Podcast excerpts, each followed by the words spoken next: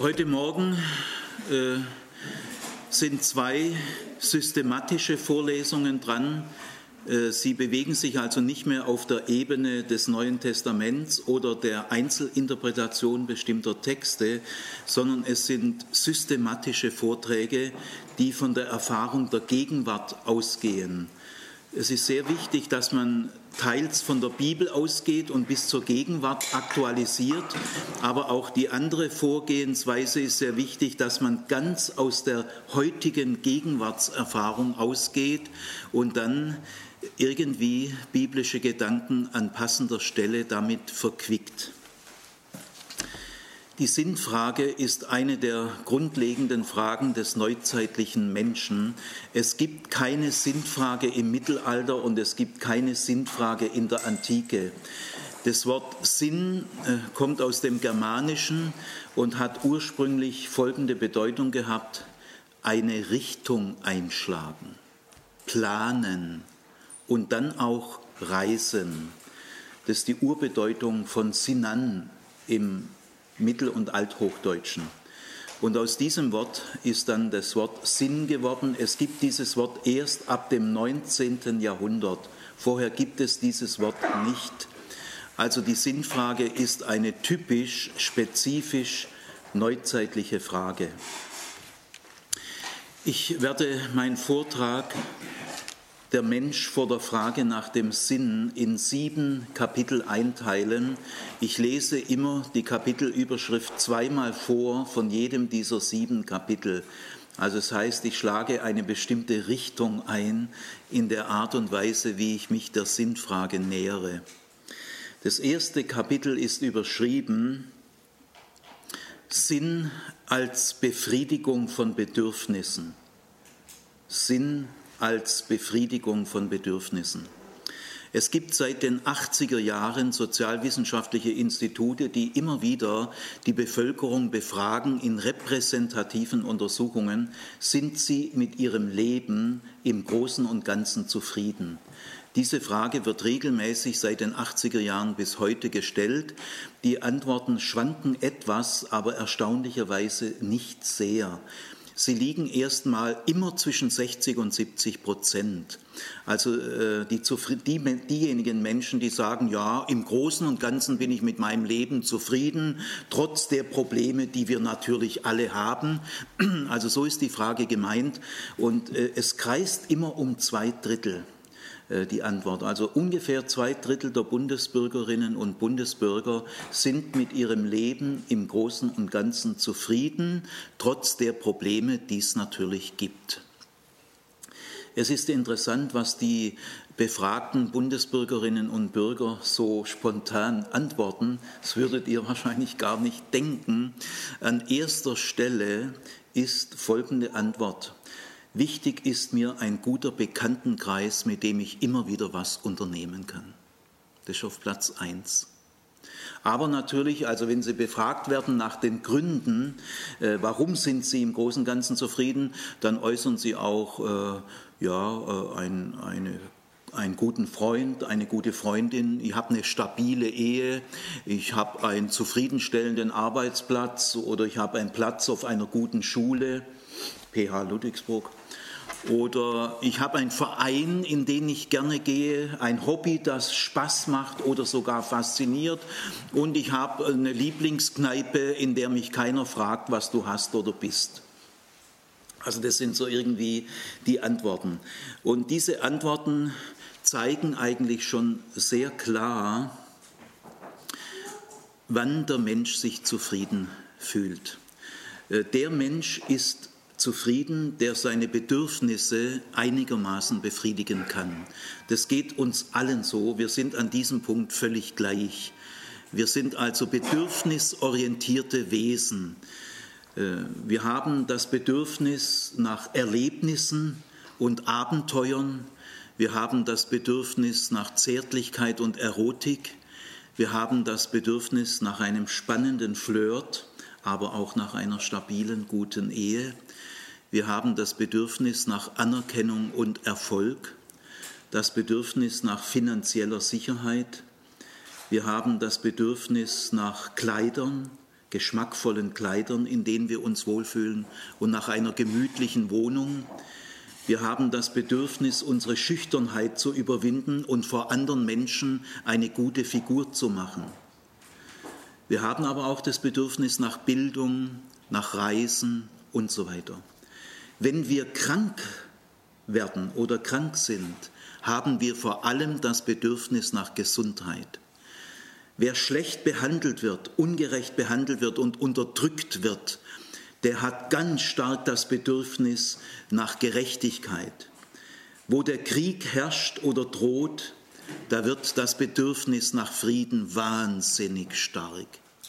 Das heißt, je nachdem, was fehlt, spitzen sich die Bedürfnisse entsprechend zu. Ihr habt zunächst mal bis jetzt die Bedürfnisse relativ wahllos aufgezählt, nämlich so, wie sie mir am Schreibtisch eingefallen sind. Tiefenpsychologen könnten da vielleicht schon sehr viel über mich erkennen. Das lasse ich mal lieber. Gell? Äh, man kann aber auch wissenschaftlich versuchen, die Bedürfnisse zu ordnen und zu systematisieren. In Amerika haben das Sozialwissenschaftler getan.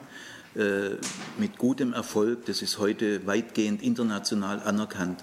Zunächst mal kann man die Bedürfnisse in Gruppen ordnen. Es äh, gibt ganz elementar grundlegend biologische Bedürfnisse. Ich habe mal eine Frage an euch. Gell? Wachst über euch selber hinaus, seid nicht schüchtern und meldet euch jetzt und antwortet. Gell?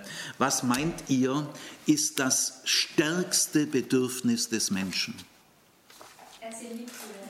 Geliebt zu werden, Geborgenheit? Essen. Essen. Ihr habt es noch nicht. Das sind alles wichtige Bedürfnisse, aber bei weitem nicht das Wichtigste. Trinken, Trinken das ist schon ziemlich gut, aber es ist nichts Wichtigste. Atmen, atmen. Das, das wichtigste, grundlegende Bedürfnis, also trinken, das kann locker mal einen Tag oder zwei, essen kann vier oder fünf, sechs, kann man auch mal ein paar Wochen aufschieben, gell? aber atmen schiebt es mal 20 Minuten auf. Also, das elementarste Bedürfnis des Menschen ist das Atmen. Wir sind Atemwesen. Dann aber äh, ganz gut, das nächste ist Trinken und Essen, Wohnen und Schlafen, Sexualität und Gesundheit. Das sind die biologischen Bedürfnisse. Eine zweite Gruppe von Bedürfnissen sind die materiellen Bedürfnisse. Das beginnt auch wieder ganz elementar. Schutz vor Witterung. So in Lappland im Winter, da brauchst du Klamotten. Dann auch Versorgung, elementare Versorgung. Dann aber wird es immer besser, Wohlstand, Konsum, Luxus. Ich habe mal eine Frau kennengelernt, bildhübsche Frau, total gesund, sportlich. Und die hat mir mal gesagt, also äh, Siegfried, der Mann, der mich haben will, der muss mir Luxus bieten. Ich bin eine Luxusdame. Ohne Luxus geht bei mir nichts. Ja, Gibt es alles auf der Welt. Also materielle Bedürfnisse. Die äh, dritte äh, Gruppe der Bedürfnisse sind soziale Bedürfnisse.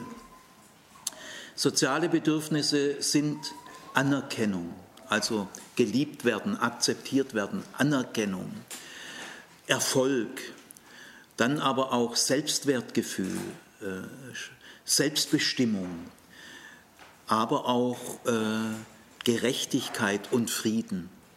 Das sind alles, und auch zum Beispiel Zärtlichkeit. Sexualität ist ein biologisches Bedürfnis, Zärtlichkeit und Kontakt, das sind so, soziale Bedürfnisse. Und als vierte Gruppe kann man noch geistig-ästhetische Bedürfnisse äh, ordnen. Das äh, ist zum Beispiel ganz grundlegend, geht so bei den Einjährigen, Zweijährigen volle Pulle los, Neugier.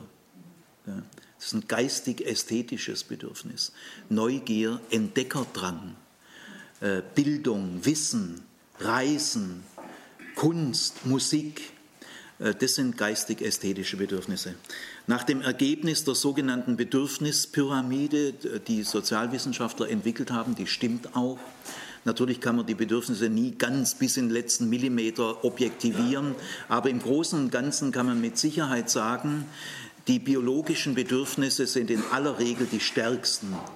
Äh, und dann kann man auch sagen, die materiellen Bedürfnisse müssen grundlegend äh, befriedigt sein, bevor dann sehr schnell auch die sozialen Bedürfnisse und dann auch die geistig-ästhetischen kommen. Also Fazit, wir sind bedürfnisorientierte Wesen. Man kann Bedürfnisse auch künstlich erwecken, man kann sie manipulieren ein Stück weit. Der Mensch ist sehr stark beeinflussbar von Werbung, von politischen anderen Leitbildern, von Idolen und aber auch von seiner maßgebenden Umgebung. Die Bedürfnisse eines armen Menschen sind kolossal anders wie die Bedürfnisse eines reichen Menschen. Die leben eigentlich gar nicht in der gleichen Welt. Trotz all dieser Unterschiede kann man sagen, der Mensch ist ein bedürfnisorientiertes Wesen. Der Mensch fühlt sich so lange zufrieden, solange er seine Bedürfnisse einigermaßen befriedigen kann. Aus unseren Bedürfnissen heraus ergeben sich unsere Interessen, unsere Wünsche, aber auch unsere Ziele, unsere Pläne. Deswegen Sinan im Althochdeutschen heißt eine Richtung einschlagen, planen, reisen. Jeder Plan setzt einen Sinn voraus, sonst würden wir gar nicht planen. Jedes Vorhaben, jede Aktivität setzt einen Sinn voraus, sonst würden wir völlig apathisch in der Zimmerecke rumhocken. Also der Mensch ist ein Bedürfniswesen. Jetzt kommt der zweite Baustein in unserer Recherche nach dem Sinn. Ich lese mal die Überschrift vor. Die Unterbrechung der Sinnerfahrung in der Krise. Die Unterbrechung der Sinnerfahrung in der Krise. In dem ersten Kapitel habe ich eigentlich eine völlig richtige, satte, allgemein bestätigte Antwort gegeben. Der Mensch ist so lange mit seinem Leben zufrieden, solange er seine Bedürfnisse einigermaßen befriedigen kann. Das ist eine echte, volle Antwort, die stimmt. Wenn diese Antwort aber ausreichend wäre, könnte ich jetzt aufhören wir können heimgehen. Aber diese Antwort, obwohl sie stimmt, ist nicht ausreichend. Warum nicht? Weil diese Antwort zugleich die schwersten Probleme enthält. Also diese richtige, international von allen Kulturen anerkannte Antwort ist eine Antwort, die zugleich schwerste Probleme enthält. Ich will mal bei meiner Antwort nur zwei Worte jetzt ganz auffällig betonen und dann merkt jeder, dass diese Antwort nicht ausreicht, sondern zugleich schwerste Probleme enthält. Der Mensch ist so lange zufrieden, solange er seine Bedürfnisse einigermaßen befriedigen kann. Das ist das Problem des Lebens. Deswegen ist das Leben kein Kinderspiel. Deswegen sagen alle Menschen auf der Welt, das Leben ist einerseits wunderschön, habt ihr auch schon erlebt, denke ich, ich auch. Und das Leben ist andererseits fürchterlich schwer. Das Leben ist wunderschön, das Leben ist fürchterlich schwer. Und das hängt eben an dieser Bedürfnisstruktur.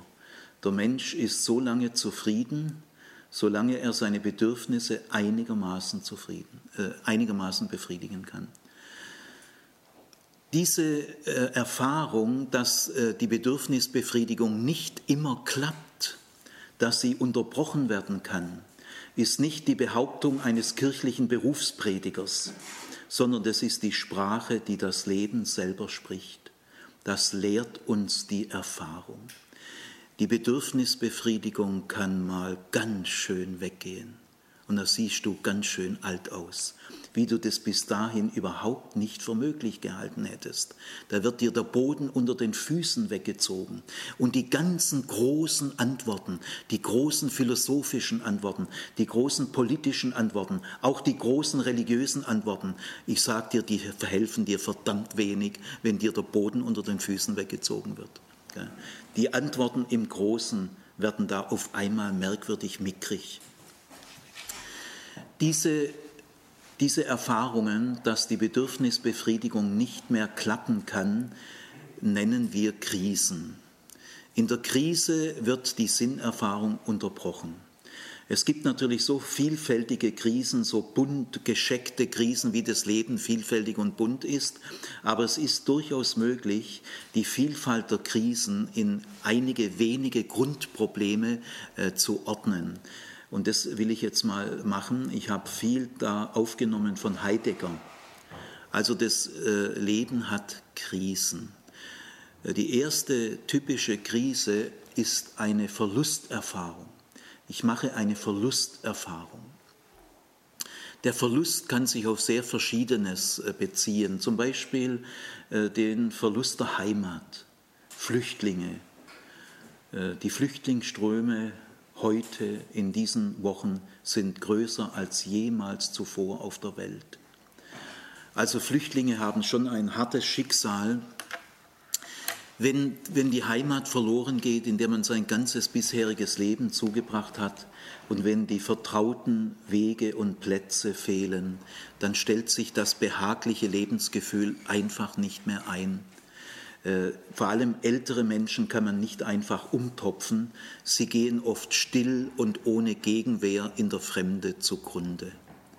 Aber der Verlust kann sich auch auf ganz andere Dinge beziehen, sagen wir mal auf den Verlust einer wertvollen Zukunftsperspektive, die ich bisher hatte. Die geht durch irgendwas weg. Oder ich werde abgewählt von einem Posten in der Partei oder im Verein.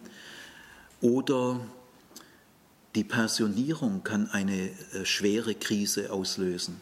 Für Kinder und Jugendliche kann auch der Umzug der Eltern eine schwere Krise auslösen. Die Spielgefährten sind weg. Oder die Clique, in der ich anerkannt war, ist weg. Am schwersten äh, ist natürlich eine Krise, wenn es sich auf den Verlust eines geliebten Menschen bezieht. Ein französischer Autor hat einmal gesagt, ein einziges Wesen fehlt dir und alles ist entvölkert. Wenn ein geliebter Mensch stirbt oder den Wunsch nach Trennung äußert, das stürzt ein ganz schön ins Bodenlose. Ich habe mal in einem Haus gelebt, in der der zweijährige Markus starb. Seine Mutter raste durch die Wohnung, es war ein größeres Haus mit, mit acht oder zehn Parteien. Ich hörte den Krach im Treppenflur. Äh, sie raste äh, mit dem Zweijährigen, klopfte an der Nachbarstür, weil dort ein Telefon war. Sie hatte leider kein Telefon und rief sofort den SOS, in den Rettungswagen, weil ihr Markus hatte einen Erstickungsanfall, ein Krupphusten. Und bevor der Rettungswagen kam, starb der zweijährige Markus vor den Augen der eigenen Mutter auf dem Sofa der Nachbarin. Auf der Beerdigung brach die Mutter hinter dem Kindersarg mehrfach zusammen. Und ungefähr zwei, drei Monate nach diesem Tod zogen die beiden jungen Eltern getrennt aus dem Haus aus. Vielleicht hatte der Markus eine schwierige Ehe gerade noch gekittet Vielleicht aber, weil Menschen sehr unterschiedlich trauern, haben sie sich im Trauern auseinandergelebt. Auf jeden Fall in den fünf Minuten auf der Sofa der Nachbarin zerbrach diese Ehe und zerbrach eine Entwicklung von Jahren. Nach einer Verlusterfahrung kann die Lebensfreude völlig zerstört sein. Melancholie breitet sich aus. Äh, man kommt von diesem Verlust nicht mehr weg. Die Gedanken kreisen um ihn und kreisen um ihn. Äh, man kann sich nicht mehr lösen von diesem Verlust. In manchen Fällen wird der Tod etwas Begehrenswertes. Der Tod erscheint als der letzte verbliebene Freund, der mich nicht so verletzen wird, wie das Leben mich verletzt hat. Aber eigentlich ist nicht der Tod das Begehrenswerte, sondern die Betäubung einer unerträglichen Situation. In der Bundesrepublik begehen jährlich, setzen jährlich ungefähr 14.000 Menschen ihrem Leben ein Ende. Das ist weitaus mehr wie alle Verkehrstote. Und eine noch größere Zahl versucht, seinem Leben ein Ende zu setzen. Und die Dunkelziffer ist unbekannt. Die zweite äh, Krisenerfahrung ist die Erfahrung des Versagens. Du versagst. Das Schmerzliche an der Erfahrung des Versagens ist etwas, was bei einer Verlusterfahrung gar nicht da sein muss, nämlich die Erkenntnis, du bist selber schuld.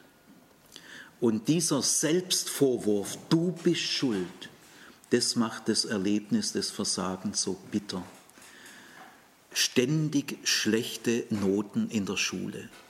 Häufiges Versagen kann ein fix und fertig machen. Ich kenne eine Frau, die ist zweimal hintereinander durchs Abitur gefallen. Sie ist heute, schätze ich, so 54, 55 Jahre alt. Ich glaube, sie ist erst seit einigen Jahren drüber weg.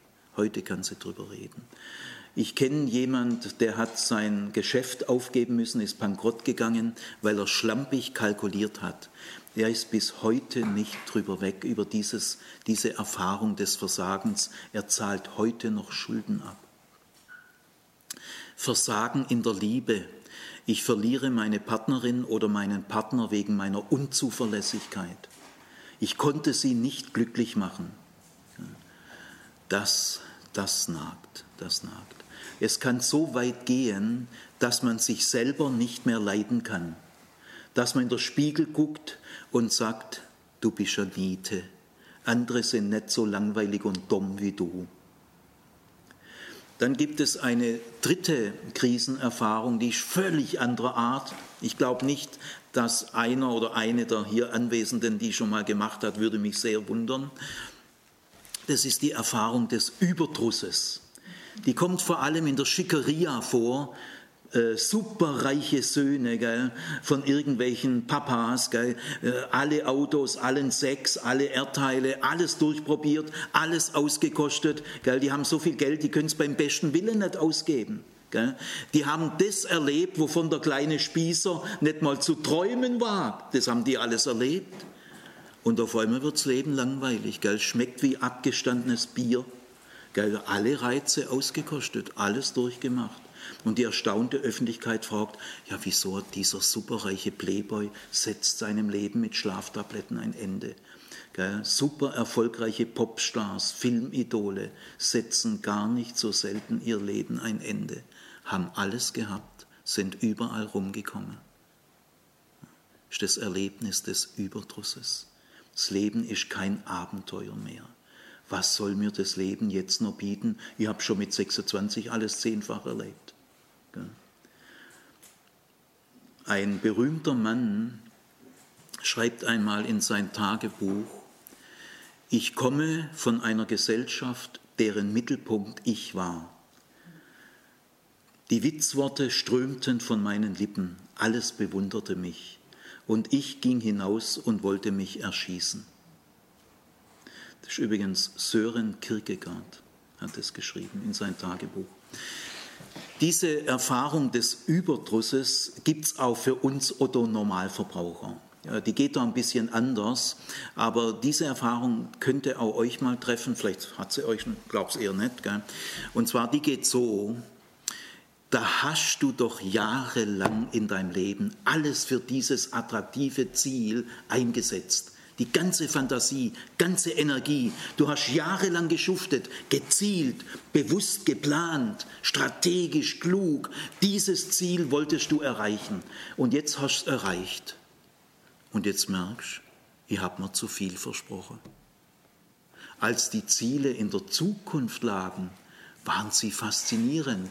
Das hat mir was vorgegaukelt. Jetzt habe ich endlich die Frau, die ich immer schon wollte und die Ehe entwickelt sich ziemlich schwierig. Ich habe endlich den Posten, den ich immer schon wollte. Ich bin überfordert und bin unzufrieden. Oder politisch gesehen, endlich ist die Revolution gelungen und es ändert sich trotzdem nicht viel.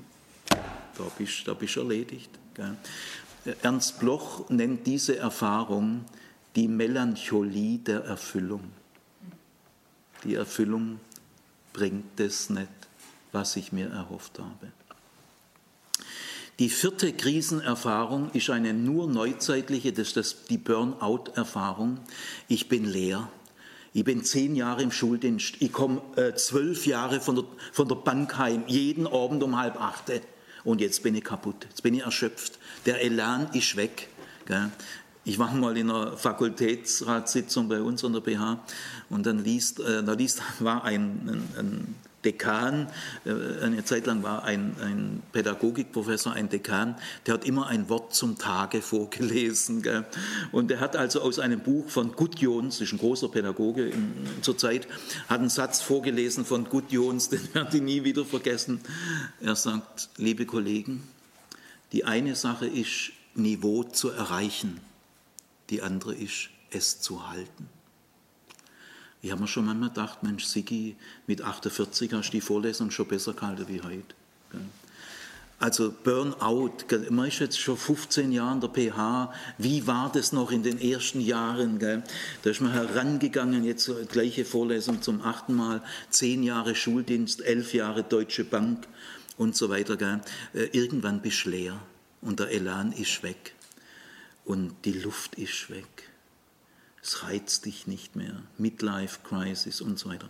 Also dieses Burnout-Syndrom kann in schwerste Krisen stürzen. Und die letzte und fünfte Krise ist die Krise der Vergänglichkeit. Du erlebst echt, intensiv, nicht nebenbei, deine eigene Vergänglichkeit. Zum menschlichen Leben gehört die Zeit und die Zeit vergeht. Du kannst den glücklichen Augenblick, der gerade war, nicht festhalten. Er kommt nie wieder. Im Raum kannst du hin und her gehen, du kannst einen Gang wiederholen, in der Zeit kannst du das nicht. Die Zeit ist wie eine Einbahnstraße, sie ist wie ein Strom. Und dieses unaufhaltbare Vorüberfließen der Zeit kann einen ganz schön fix und fertig machen. Also, wenn du älter wirst gell, und in der Firma die jüngeren Kollegen jetzt schon langsam bevorzugt werden, äh, wenn der Fußballverein dir höflich nahelegt, jetzt langsam in die Seniorenmannschaft überzuwechseln, wenn du keine Jugendarbeit mehr machen kannst, kannst du nicht mehr mit der Jungschar Leute über den Tisch springen mit 43. Ja. Wenn die Gebrechen des Alters sich melden, wenn das, was die Gesellschaft als Schönheit definiert hat, weggeht, das ist das Erlebnis der Zeit. Wenn Künstler und Sportler erleben, wie schnell der Ruhm und der Erfolg vorübergehen kann. Am schlimmsten natürlich trifft uns die äh, Erfahrung der Vergänglichkeit bei schwerer Krankheit und Todesgefahr. Mit einer niemals gedachten Dringlichkeit meldet sich die Frage nach dem Sinn. Das hättest du nicht für möglich gehalten, weil solange du deine Bedürfnisse einigermaßen befriedigen kannst, findest du die Frage nach dem Sinn eine Luxusfrage. Die ist was so für Philosophen, gell, die dort Zeit haben. Gell. Aber du hast praktische Dinge zu tun, ja, Pfeiferdeckel. Und wenn du in schwere Krankheit gerätst und Todesgefahr, ich kenne Top-Manager, Herzinfarkt mit 43, gerade noch davon gekommen. Die spüren, dass ihr bisheriges Leben sinnlos war. Das brauchst du denen gar nicht sagen, das wissen die. So schnell kann es gehen. Gell? In der Todeszelle einer amerikanischen Gefängnisses fand man mit Fingernägeln eingekritzt, das kann nicht der Sinn meines Lebens gewesen sein. Also das ist die Erfahrung der Vergänglichkeit. Diese fünf Krisenerfahrungen, die Verlusterfahrung, die Erfahrung des Versagens, die Überdrusserfahrung beziehungsweise die Melancholie der Erfüllung, das Ausgebranntsein und die Erfahrung der Vergänglichkeit, das sind die großen Krisenerfahrungen des Menschen. Oft kommen sogar mehrere dieser Krisen zusammen, bis einer zusammenbricht. Da hat jeder so seinen eigenen psychologischen, physikalischen Haushalt. Äh, der Mensch verkraftet unterschiedlich viel von diesen Dingen. Die Krisen haben eine merkwürdige Angewohnheit, die kommen immer dann, wenn man sie nicht brauchen kann. Sie kommen ungeplant in Augenblicken, wo ich es gerade gar nicht leiden kann. Und diese Krisen zeigen, dass das Leben viel unberechenbarer ist, als die klar aufgebauten Lehrpläne der Schulen es uns vorgaukeln. Ich komme auf die Krisen nicht deshalb zu sprechen, weil ich die Zufriedenen unter euch äh, ärgern will und unsicher machen will, sondern ich komme auf die Krisen zu sprechen, weil es unrealistisch wäre, so zu tun, als ob es sie nicht gäbe. Der Mensch hat schon ein Recht darauf, nach Glück zu streben. Das ist eine Erkenntnis der Neuzeit. In der amerikanischen Unabhängigkeitserklärung zum Beispiel steht, jeder Mensch hat das Recht auf Glück. Und es stimmt auch. Jeder Mensch hat das Recht, nach Glück zu streben. Und dieses Recht solltet ihr euch von niemand ausreden lassen. Früher im Mittelalter und in der Antike war das Leben ein Jammertal. Das Leben ist ein Jammertal und im Jenseits, mal, hoffen wir mal. Aber in der Neuzeit wird entdeckt, nein, äh, so kann man die Menschen nicht gängeln, sondern das Leben ist was Wertvolles. Der Mensch hat ein Recht auf Glück. Also ich komme nicht auf die Krisen zu sprechen, weil ich den Menschen das Recht auf Glück madig machen will. Das, dürf, das darf ich ja nicht. Sondern ich komme darauf zu sprechen, weil ich die Hoffnung habe, dass in einer Krise ein Erkenntnisgewinn steckt. Der erschütterte Mensch will seine Fundamente tiefer legen als der Sonnyboy. In der Krise spürt der Mensch, dass seine bisherigen Fundamente ziemlich oberflächlich waren. Er will seine Fundamente tiefer legen. Und wer weiß, vielleicht steckt sogar in den Krisen eine Botschaft, eine Botschaft des Lebens an uns. Jetzt kommt der dritte Baustein, die große Bedeutung der Kindheit für die Sinnerfahrung. Die große Bedeutung der Kindheit für die Sinnerfahrung. Wenn wir in der Recherche nach dem Sinn einen echten Schritt weiterkommen wollen, ich meine jetzt wirklich einen echten, dann müssen wir eine Frage stellen, die der Mensch normalerweise nicht stellt. Denn die Frage ist so lapidar, sie ist so einfach und sie klingt so banal, dass wir normalerweise überhaupt nicht auf die Idee kommen, diese Frage zu stellen. Und diese Frage lautet, warum empfindet eigentlich der Mensch die Krise als etwas Unangenehmes? Die Frage scheint doof, ist es aber überhaupt nicht. Wie kommt es, dass jeder Mensch auf jedem Erdteil interreligiös, interkulturell die Krise als etwas Beklagenswertes. Gell? Dann kommt die Klage. Warum eigentlich? Ja, das hat einen tiefen Grund, weil in der Krise etwas verloren geht an Sinnerfahrung, die wir bisher hatten. Vor der Krise hatten wir etwas, eine Erfahrung von Sinn und Geborgenheit und Glück und Stabilität und die rutscht jetzt weg. Und das tut weh und deswegen klagen wir. Jeder Mensch hat also vor der Sinnerfahrung, vor der Krise, jeder Mensch hat vor der Krise immer schon eine Sinnerfahrung gemacht, von der kommt er her und die verliert er in der Krise.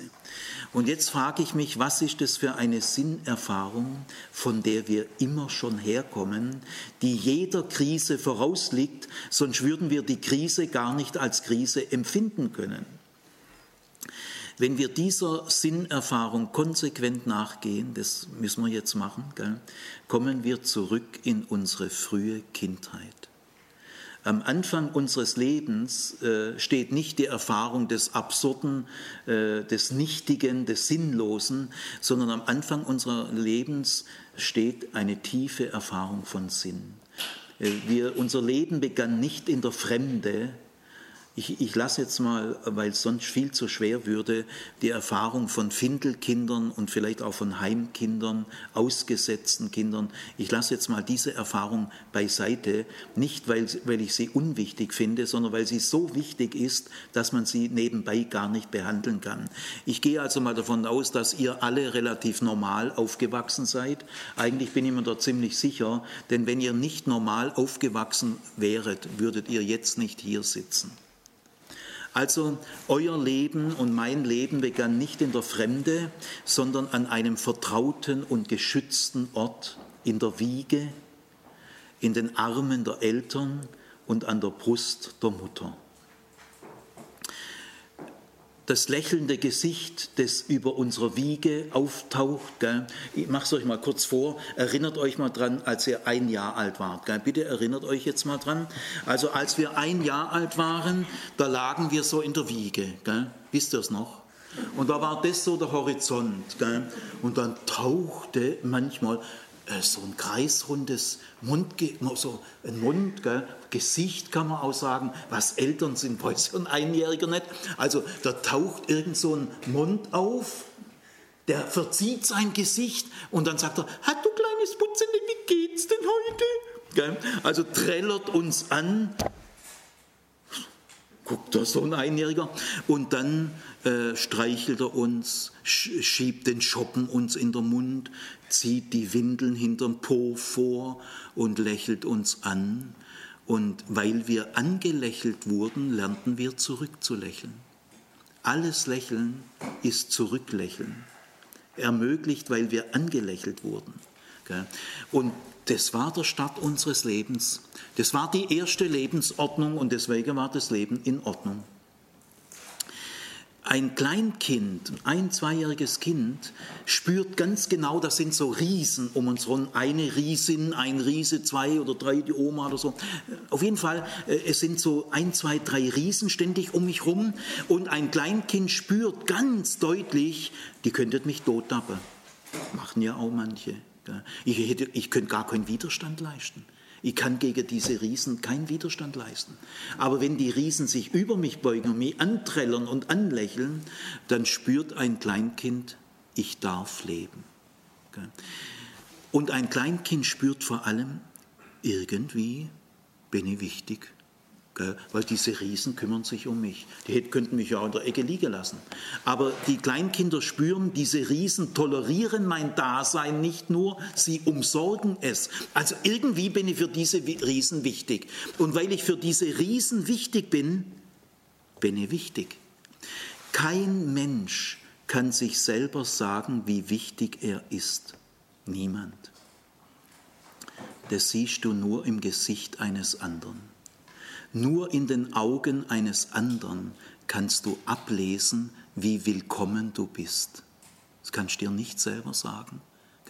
Und in der Kindheit haben wir gespürt, ich bin wichtig, einfach weil ich da bin. Und ich sage euch, was Gesünderes gibt es nicht. Das, wird, das werdet ihr nie wieder überbieten können. Äh, ein Kleinkind im Normalfall können Eltern ruhig einige Fehler machen. Gell? Denn was die empirischen, konkreten Eltern aus der Kindheit machen, oh, das ist, das ist ein Kapitel für sich. Auch ich habe mal meine Tochter gefragt, äh, Chrissy, äh, kannst du mir mal ein paar unangenehme Sachen sagen, so in der Kindheit, die ich gar nicht gemerkt habe. Da war sie so 18. Habe ich mal gedacht, so als oh, progressiver Pädagoge, ich frage mal meine Tochter. Gell? Und dann sage ich euch, hat sie mir ein paar Dinge gesagt, die kann ich hier nicht sagen da schäme ich mich, da geniere ich mich, habe ich gar nicht gemerkt. Trotzdem ist Chrissy ganz schön normal aufgewachsen. Also ich wollte nur sagen, wir Eltern brauchen keine Engel sein, wir machen viele tausend Fehler. Aber wenn die Chemie grundsätzlich stimmt, gell, wenn, wenn das Kind spürt, oh, ich bin so glücklich, dass du da bist gell, und so weiter, dann, dann äh, spürt ein Kind, ich bin wichtig, einfach weil ich da bin. Also äh, die Eltern können immer nur partiell das aus einer Kindheit verwirklichen, was potenziell in einer Kindheit drinsteckt.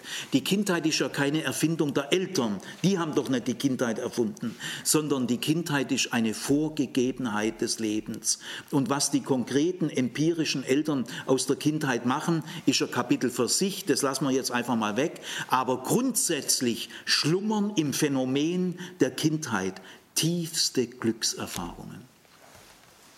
Ich will damit die Kindheit nicht äh, schönreden. Es gibt schlimme Verletzungen in der Kindheit. Viele blicken zurück im Zorn. Oft könnte man Papa, Mama gerade mal auf den Mund schießen. Gell? Und wenn mal ein Fünfjähriger sagt, Mama, ich hasse dich, brauchst du nicht in Ohnmacht fallen, ist völlig normal. Drei Tage später liebt es dich auch wieder. Gell? Kinder müssen auch die Eltern mal hassen dürfen. Gell? Das muss man nicht gleich schlapp machen. Also äh, die Kindheit auch realistisch betrachtet ist aber schon ein enormer Start, weil die, das Interesse dieser Riesen, die Reaktion der Riesen auf mich ermöglicht mein Leben. Ich fasse mal das Kapitel so zusammen. Am Anfang unseres Lebens stehen zwei Grunderfahrungen. Die erste ist, ich verdanke mein Urvertrauen, meine Lebenszuversicht, meine Lebenslust verdanke ich einer Beziehung. Das Dach über dem Kopf, Sauerstoff, äh, Milch und Brot ist wichtig, aber die reichen nicht aus, gell? sondern ich verdanke meine Grunderfahrung einer Beziehung. Und äh, das Interesse hat mir gezeigt, ich bin wichtig, einfach weil ich da bin.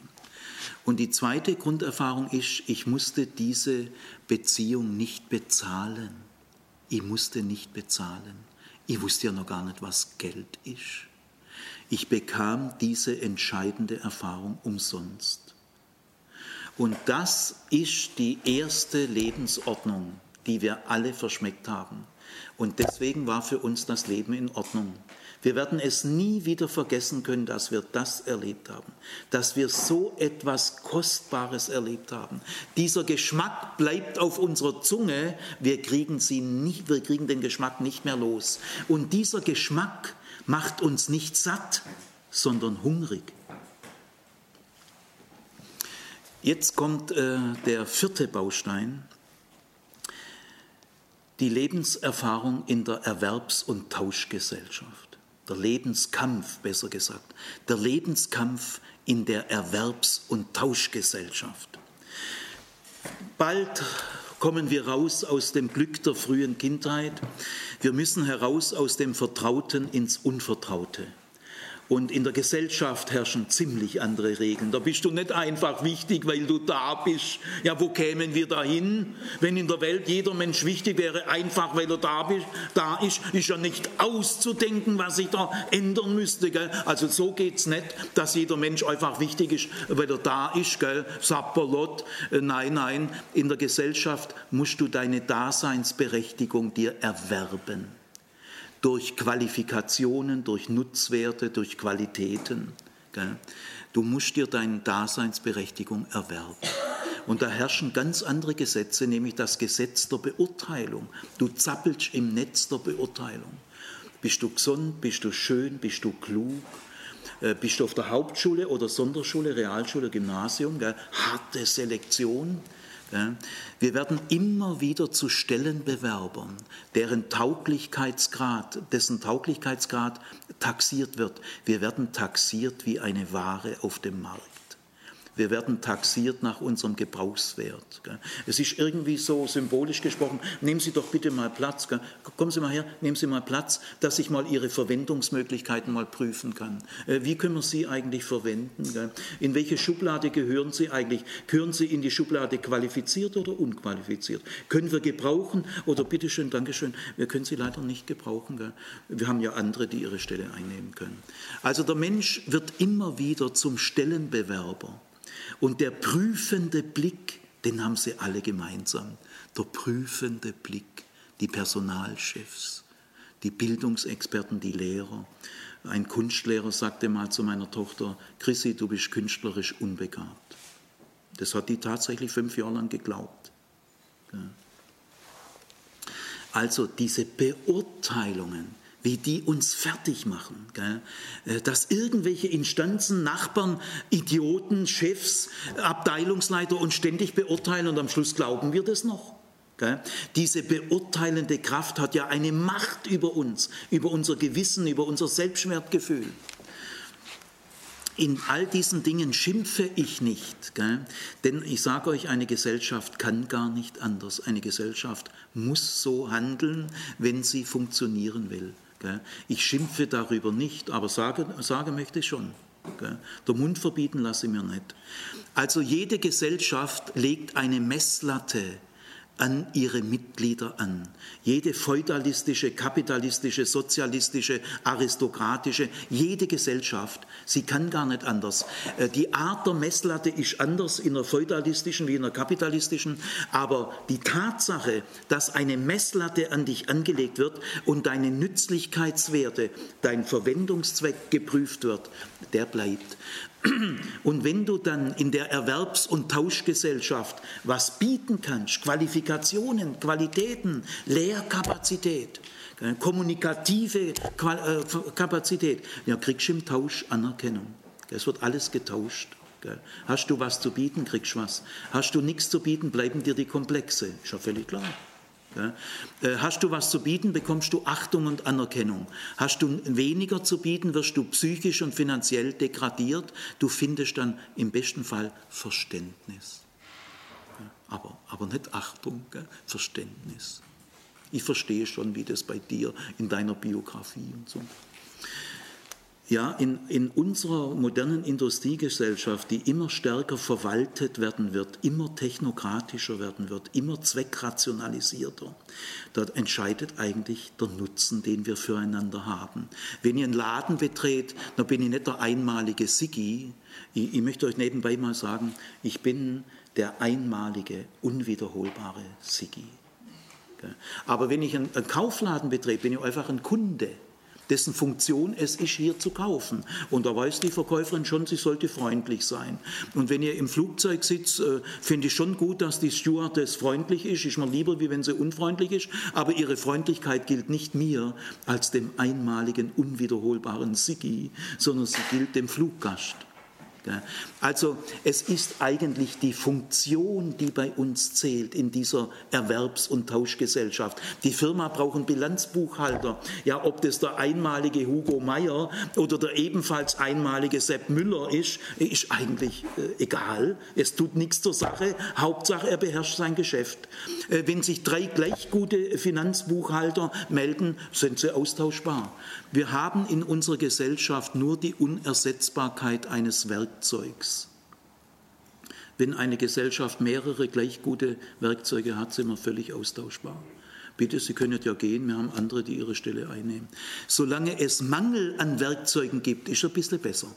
Aber ich sage euch, wenn es Überfluss an Werkzeugen gibt, in einem Sozial- und Wohlfahrtsstaat, bin ich froh, dass die Bundesrepublik ein Sozial- und Wohlfahrtsstaat ist, wird das abgefedert, Gott sei Dank. Aber im Prinzip gilt es hier auch.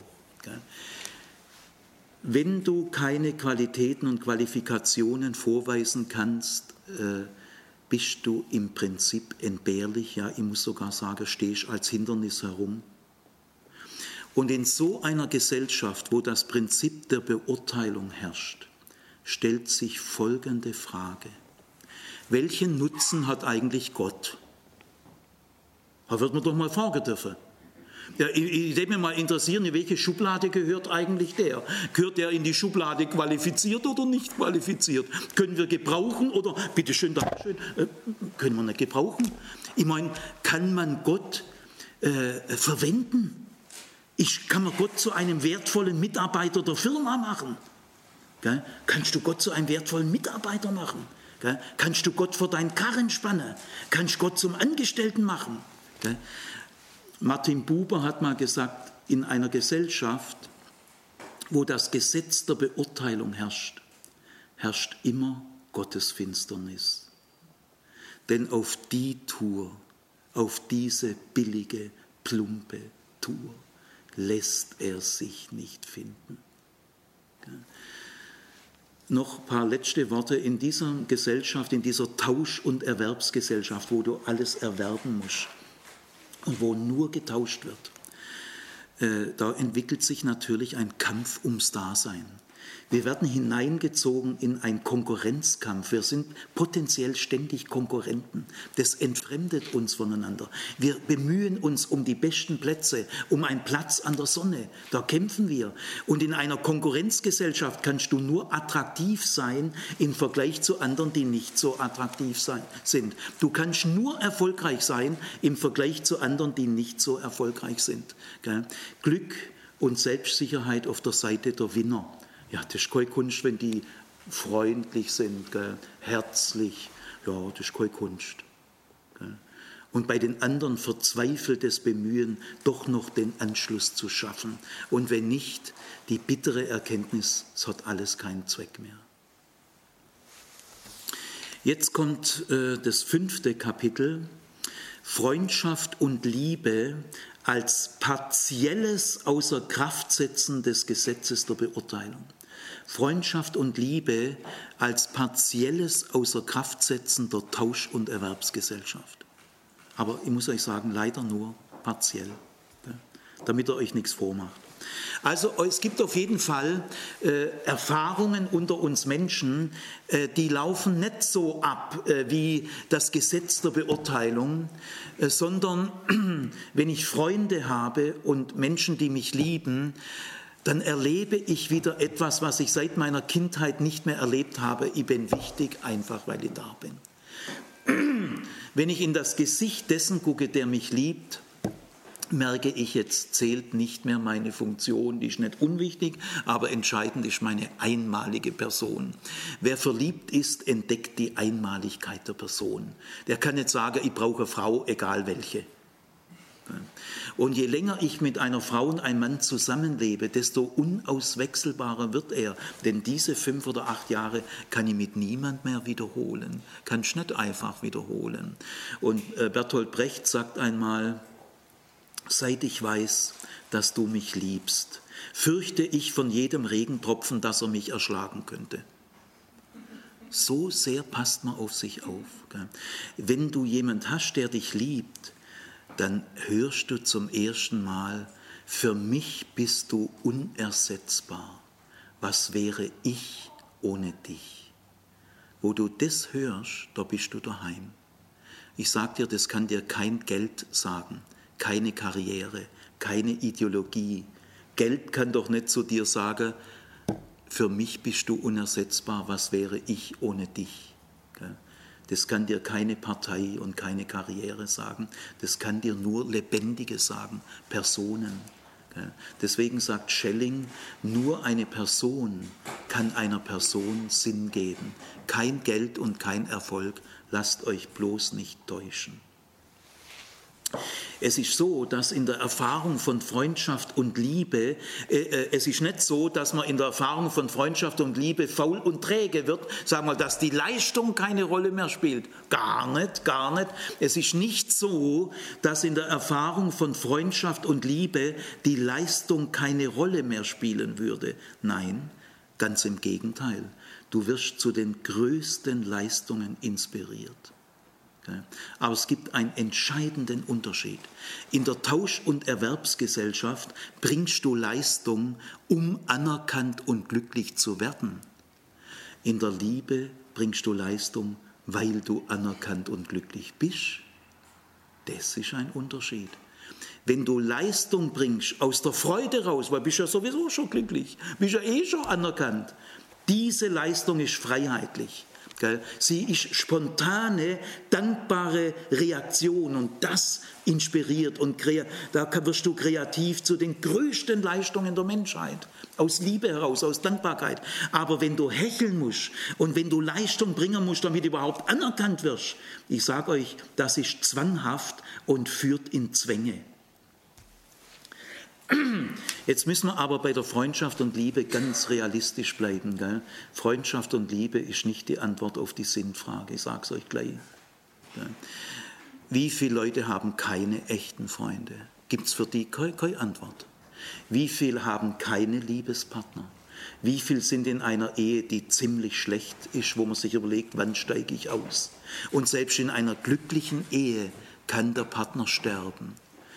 Äh, also das Glück der Freunde und Liebenden ist halt immer nur das Glück der Freunde und Liebenden. Der, wenn du in der angesagten Clique in der 9. Klasse Realschule in Ludwigsburg drin bist, ja, da hast du Freunde, aber kommt nicht jeder in die angesagte Clique rein. Also wenn Freundschaft und Liebe die Antwort auf die Sinnfrage wären, dann hätten wir eine Antwort, die nicht jedem Menschen gilt, die uns nicht alle solidarisch macht muss es nicht eine Antwort auf die Sinnfrage geben, die für uns alle gleicherweise gilt? Doch, so eine muss es geben. Nämlich oft ist das Glück dieses Paares und das Glück dieser Clique zieht andere noch tiefer ins Unglück rein, weil die zwei demonstrieren mit ihrem Geknutsche und Getuschle, die demonstrieren un unbewusst, gell, unabsichtlich, was der anderen fehlt. Dann haut es die noch tiefer rein. Und in Sozialpsychologen in Amerika haben Folgendes erforscht, sehr gründlich. Äh, du nimmst doch nicht jeden zum Freund, solange du dir es leisten kannst. Du wählst doch aus. Wenn du einigermaßen attraktiv bist, klug bist, kommunikativ bist, gut aussiehst, äh, hast schon gewisse Auswahl. Äh, du wählst doch nicht jeden zum Freund und du verliebst dich doch nicht in jeden. Meinst du, dass es Zufall ist, in was eure Flirt- und Liebesbeziehungen, meint ihr, dass die Zufall sind? Gar nicht, gar nicht. Also ich sage euch mal die Hohmannsche Interaktionsregel, gründlich erforscht, USA. Wenn du einen Menschen kennenlernst, laufen in Sekundenschnelle Kosten-Nutzen-Rechnungen ab. in jedem Menschen. Bildet euch bloß nicht ein, dass es bei euch nicht so ist. Ihr sagt nämlich sehr schnell, lohnt sich das? Äh, soll ich den näher kennenlernen? Und da habt ihr sofort Kosten-Nutzen-Rechnungen. Äh, äh, wie viel muss ich investieren und wie viel kriege ich zurück? Und den Reiz, dass du eine Beziehung reizvoll findest, ist nur, wenn du den Eindruck hast, äh, mein, das, was ich aufwende, kommt mindestens zur gleichen Zeit zurück. Also es lohnt sich nur dann. Alle anderen Beziehungen sind so christliche Nächstenliebe, diakonisch. Ich bin christlich, ich bin Diakon, ich muss ja mich um den kümmern. Jetzt lassen wir mal die diakonischen Beziehungen weg, gell, äh, sondern du wählst nur die Freunde, wo du denkst, ist ungefähr der gleiche äh, Arbeitsmarkt, das ist ungefähr dein Stand und äh, mit dem kannst du dich adäquat sehen lassen, gleich und gleich gesellt sich gern. Gell? Und was in dieser Gesellschaft, wo die Flirt- und Liebesbeziehungen hochgradig den Marktgesetzen der Erwerbs- und Tauschgesellschaft unterliegen, besagt es manchmal gar nicht so viel, wenn dir einer sagt, ich liebe dich. Da muss ich aufpassen. Vielleicht meint er im tiefsten, ich liebe mich und dazu brauche ich dich. Da muss ich vorsichtig sein. Es gibt zum Beispiel in Baden-Württemberg eine grundschulempirische Untersuchung. Man hat 2000 Grundschüler anonym befragt, neben wem tätisch am liebsten, würdest du am liebsten sitzen? Und die Ergebnisse waren völlig klar. Äh, der, neben dem ich am liebsten sitzen würde, muss attraktiv sein, in verschiedener Hinsicht. Er muss attraktive Eigenschaften haben. Und zweitens, er muss ähnliche Dinge mögen wie ich. Weil Sympathie beruht zu 80 Prozent auf Ähnlichkeit. Weil der, wenn der andere ähnlich ist, politisch, erotisch, philosophisch, dann ist auch eine Bestätigung meiner Person zu erwarten. Und das mag ich. Also die Grundschüler wie die Erwachsenen, der, den ich äh, äh, gerne hätte, muss attraktive Eigenschaften haben und er muss ähnliche Dinge mögen wie ich. Noch bestätigt. Und deswegen haben die Grundschüler selten haben Mittel- und Oberschichtsgrundschüler Unterschichtskinder gewählt. Die mögen nämlich nicht die gleichen Dinge wie ich. Die kennen Chopin gar nicht. Und so weiter. Also am Schluss von diesem äh, fünften Baustein, schön, dass es Freundschaft und Liebe gibt. Wie schön kostbar.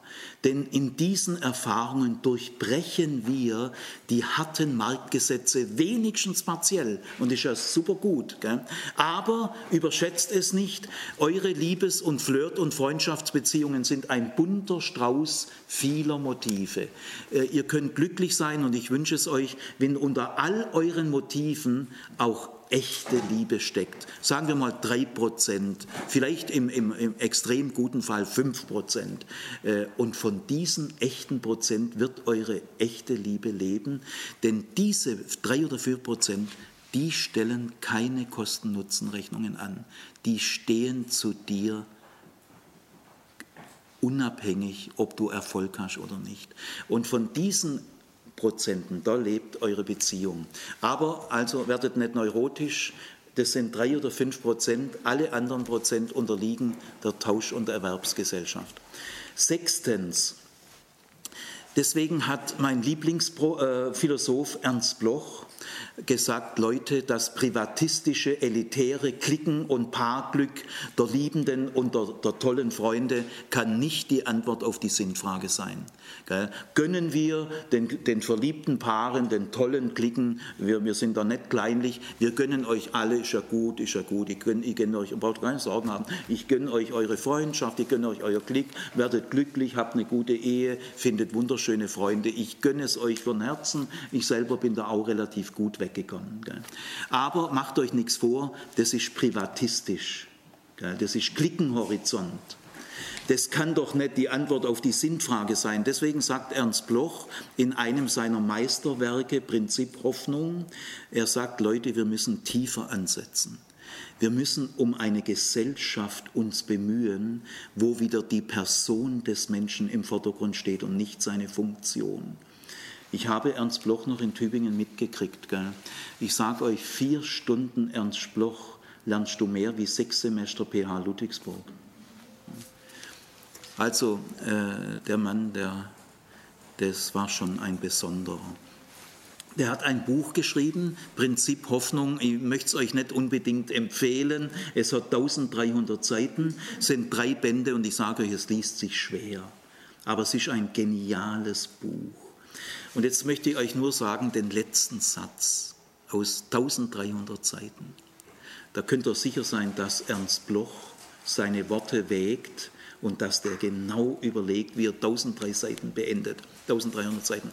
Er hat in diesem Buch zu erforschen versucht, wir müssen wieder eine Gesellschaft aufbauen, äh, wenigstens versuchen. Wir müssen die Chancen ausloten. Wir dürfen uns nicht deprimieren und sagen, ah, das ist ja idealistisch und so weiter. Nein, nein, das, das ist human. Wir, wir sind als Menschen verpflichtet, diese Chancen auf, auszuloten. Können wir die Gesellschaft so tiefgreifend ändern, dass wieder die einmalige Person im Vordergrund steht und nicht mehr die Funktion? Und da hat er gesagt, ja, da müssen wir die Entfremdung der Menschen überwinden, wir müssen reale Demokratie aufbauen und so weiter. Das lasse ich jetzt alles weg. Und jetzt am Ende sagt er, wenn wir das alles, nehmen wir mal an, es würde uns gelingen. Bloch wusste schon, dass das eine Utopie ist, das wusste er natürlich, aber er gesagt, das ist eine wertvolle Utopie. Ist besser wie bloß faul und träge in deiner Gartenzwerg-Idylle rumzuamüsieren. Äh, Lieber schreibe so eine äh, Utopie. Wir amüsieren ja uns heute zu Tode. Die Menschen wollen sich nicht mehr engagieren, sie wollen sich amüsieren. Da ist mir aber der Ernst Bloch lieber. Also, er sagt, sollte es uns gelingen, und jetzt kommt der letzte Satz, dann erscheint in der Welt etwas, was uns allen in die Kindheit scheint und worin noch niemand war, Heimat. Das ist der letzte Satz. Ich sage ihn nochmal. Also haben wir alle diese Dinge wirklich mit politischem Kampf und Anstrengung und besserer Schulbildung, also irgendwie, gell, man kann natürlich fragen, wann kommt der St. Nimmerleinstag, aber egal, gell, äh, haben, sollten wir es erreichen, dann erscheint in der Welt etwas, das uns allen in die Kindheit scheint und worin noch niemand war, Heimat. Heimat ist das letzte Wort von 1300 Seiten. Damit äh, legt Ernst Bloch, der Jude, der Jude Ernst Bloch, legt ein Bekenntnis ab. Mehr als Heimat gibt es nicht. Der Mensch sucht Heimat, weil er das schon mal erlebt hat. Weil er schon mal erlebt hat, dass es Heimat gibt, sucht er von da aus Heimat. Nicht infantil, es geht nicht um Rückkehr. Er, er, die wir Großen wollen, dass das, was wir in der frühen Kindheit erlebt haben, auf unserem Erwachsenenniveau wieder kommt. Denn wenn wir alle Schäden der Gesellschaft überwunden haben werden, wir dürfen fragen, wann wird es sein, aber ich liebe die, die sich darum bemühen und nicht die faulen Säcke, die sagen, es kommt sowieso nie. Aber was wird sein, falls es uns gelänge? Über das Glück der frühen Kindheit kommen wir nicht hinaus, sondern wir werden uns daran erinnert fühlen. Denn Bloch verbindet das Wort Heimat, unerwartetes, emotionales Wort bei einem marxistischen Sozialkritiker, sehr unerwartet. Er verbindet dieses Wort Heimat mit einem anderen schlichten, emotionalen Wort, mit dem Wort Kindheit. Er, er verbindet das, worin noch niemand war, mit dem, worin wir alle schon waren. Bloch erkennt die politische Bedeutung der Kindheit. Bloch erkennt, bevor uns der Kapitalismus völlig kaputt macht, bevor uns die Geldgier und die Karriere sucht und die Anerkennung sucht, wir, wir leben ja in einer Religion des Erfolges. Der Erfolg wird religiös verehrt. Bevor uns der Kapitalismus vollends korrumpiert, haben wir in der Kindheit bereits die Widerlegung des Kapitalismus erlebt.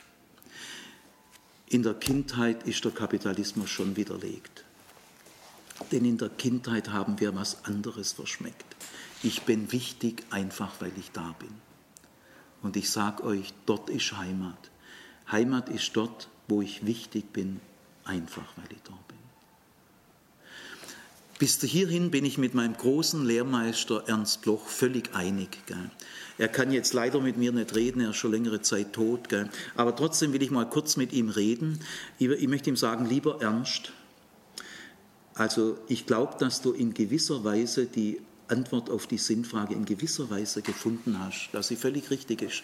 Aber ich habe einen Einwand, einen Einwand, bei allem Respekt, nicht nur Respekt, bei aller Achtung, bei aller Dankbarkeit dir gegenüber, habe ich einen Einwand. Nämlich, du willst Heimat eigentlich immer noch erwerben durch politischen Kampf. Bist du da nicht immer noch in der Erwerbsgesellschaft? Du willst eben jetzt Heimat erwerben. Aber lieber Ernst, wie wäre das, wenn auch die Methode, mit der man dieses Ziel erreicht, sich auch an der Kindheit orientieren müsste. Also wenn Kindheit noch wichtiger ist, wie du es schon erkannt hast, nämlich Heimat kann man gar nicht erwerben, wenn sie wirklich Heimat sein soll. Heimat kriegt man geschenkt oder gar nicht. Also du bist eigentlich immer noch ein bisschen in der Erwerbsgesellschaft. Gell? Aber Heimat kann man nicht erwerben. Und jetzt bin ich im siebten Baustein der Jude Jesus aus Nazareth. Der war sehr ähnlich wie Ernst Bloch, denn auch der Jude Jesus aus Nazareth hat ein klares Empfinden gehabt, das privatistische Glück der Ehepaare, der Klicken, der Clans, der Sippe, gell, Vetterleswirtschaft, äh, für die eigene Familie kämpft man, gell? auch der Rest der Menschheit ist einem ziemlich. Gell? Hauptsache das eigene Fleisch und Blut. Gell?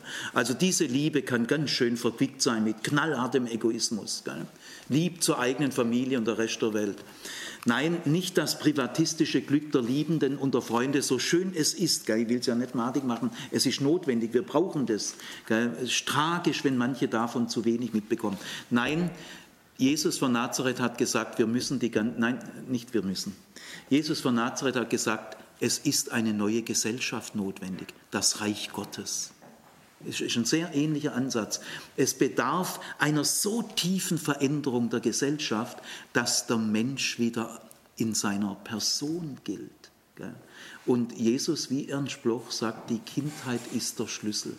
Ernst Bloch als Jude hat ein Empfinden, die Kindheit ist wie ein Kompass. Die Kindheit ist wie ein Leuchtturm. Wir Erwachsene brauchen diesen Leuchtturm, um den Hafen zu finden. Also die Kindheit ist ein, ist ein, Schlüssel, ein Kompass. Das sagt Jesus auch. Er sagt, wenn ihr nicht werdet wie die Kinder und wenn ihr das Reich Gottes nicht annehmt wie ein Kind. Und in der Kindheit waren wir alle. Das ist eine Antwort, die uns allen gilt. Wie kommt Jesus drauf? Denn er hat eine Heimaterfahrung gemacht, eine Abba-Erfahrung. Er redet Gott als Erster mit einem heimatlichen Ausdruck an, mit einem Zärtlichkeitswort Abba. Abba ist das Zärtlichkeitswort für Vater. Abba-Erfahrung ist eine Heimaterfahrung. Jesus kommt bereits von einer Heimaterfahrung her. Und das hat es ihm ermöglicht, mit Menschen und Jüngern so zusammenzuleben, dass die Jünger gesagt haben, dieser junge Mann aus Nazareth stellt keine Kosten-Nutzen-Rechnungen an. Bei ihm gilt das Gesetz der Beurteilung nicht mehr. Christus ist das Ende des Gesetzes. Das haben die Leute gespürt. Das ist keine Theorie. Die Leute sind Monate mit dem Typ unterwegs gewesen und haben gesagt, der Mann hat eine Heimaterfahrung, die es ihm ermöglicht, die Kosten-Nutzen-Rechnungen zu durchbrechen. In seiner Umgebung hörst du das große, endgültige Ja. Äh, letzter Gedanke.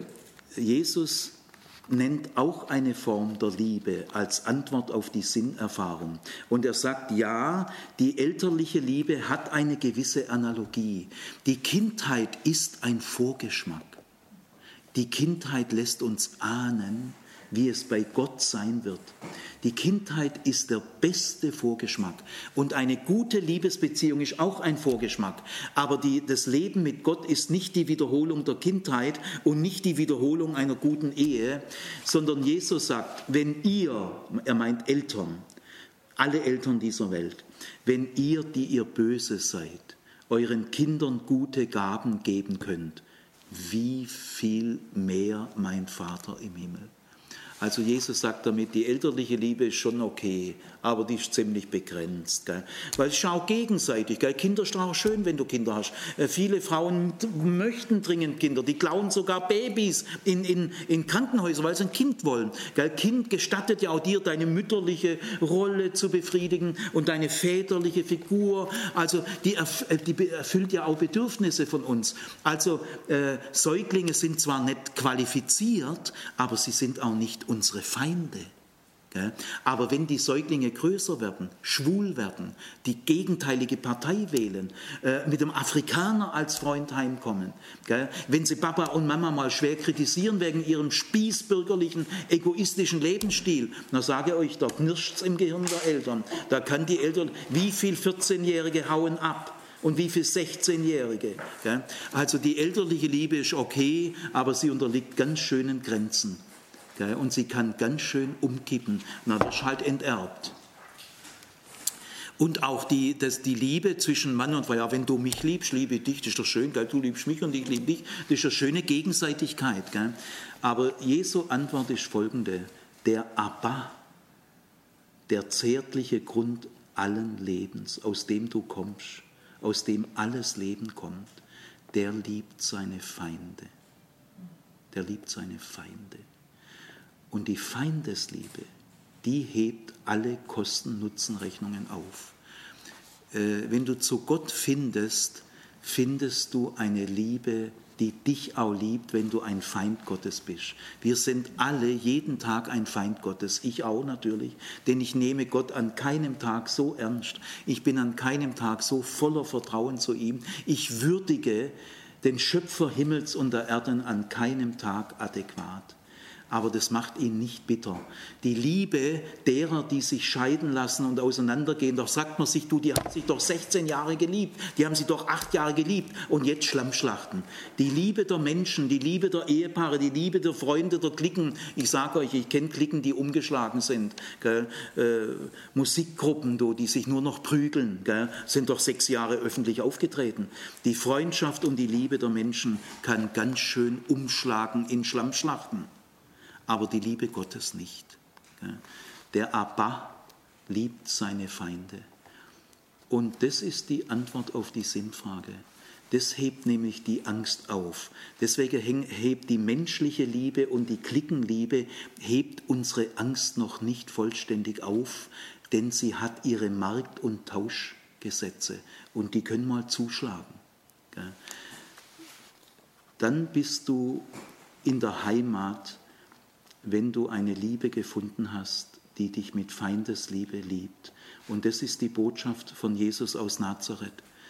Dein Schöpfer liebt dich mit dieser Liebe. Und der Heilige Geist ist die Kraft, die dich dazu bringt, dass du dich darauf verlässt. Leg dich dieser Liebe in die Arme, kannst dich tragen lassen. Es ist eine Liebe über Bitten und Verstehen.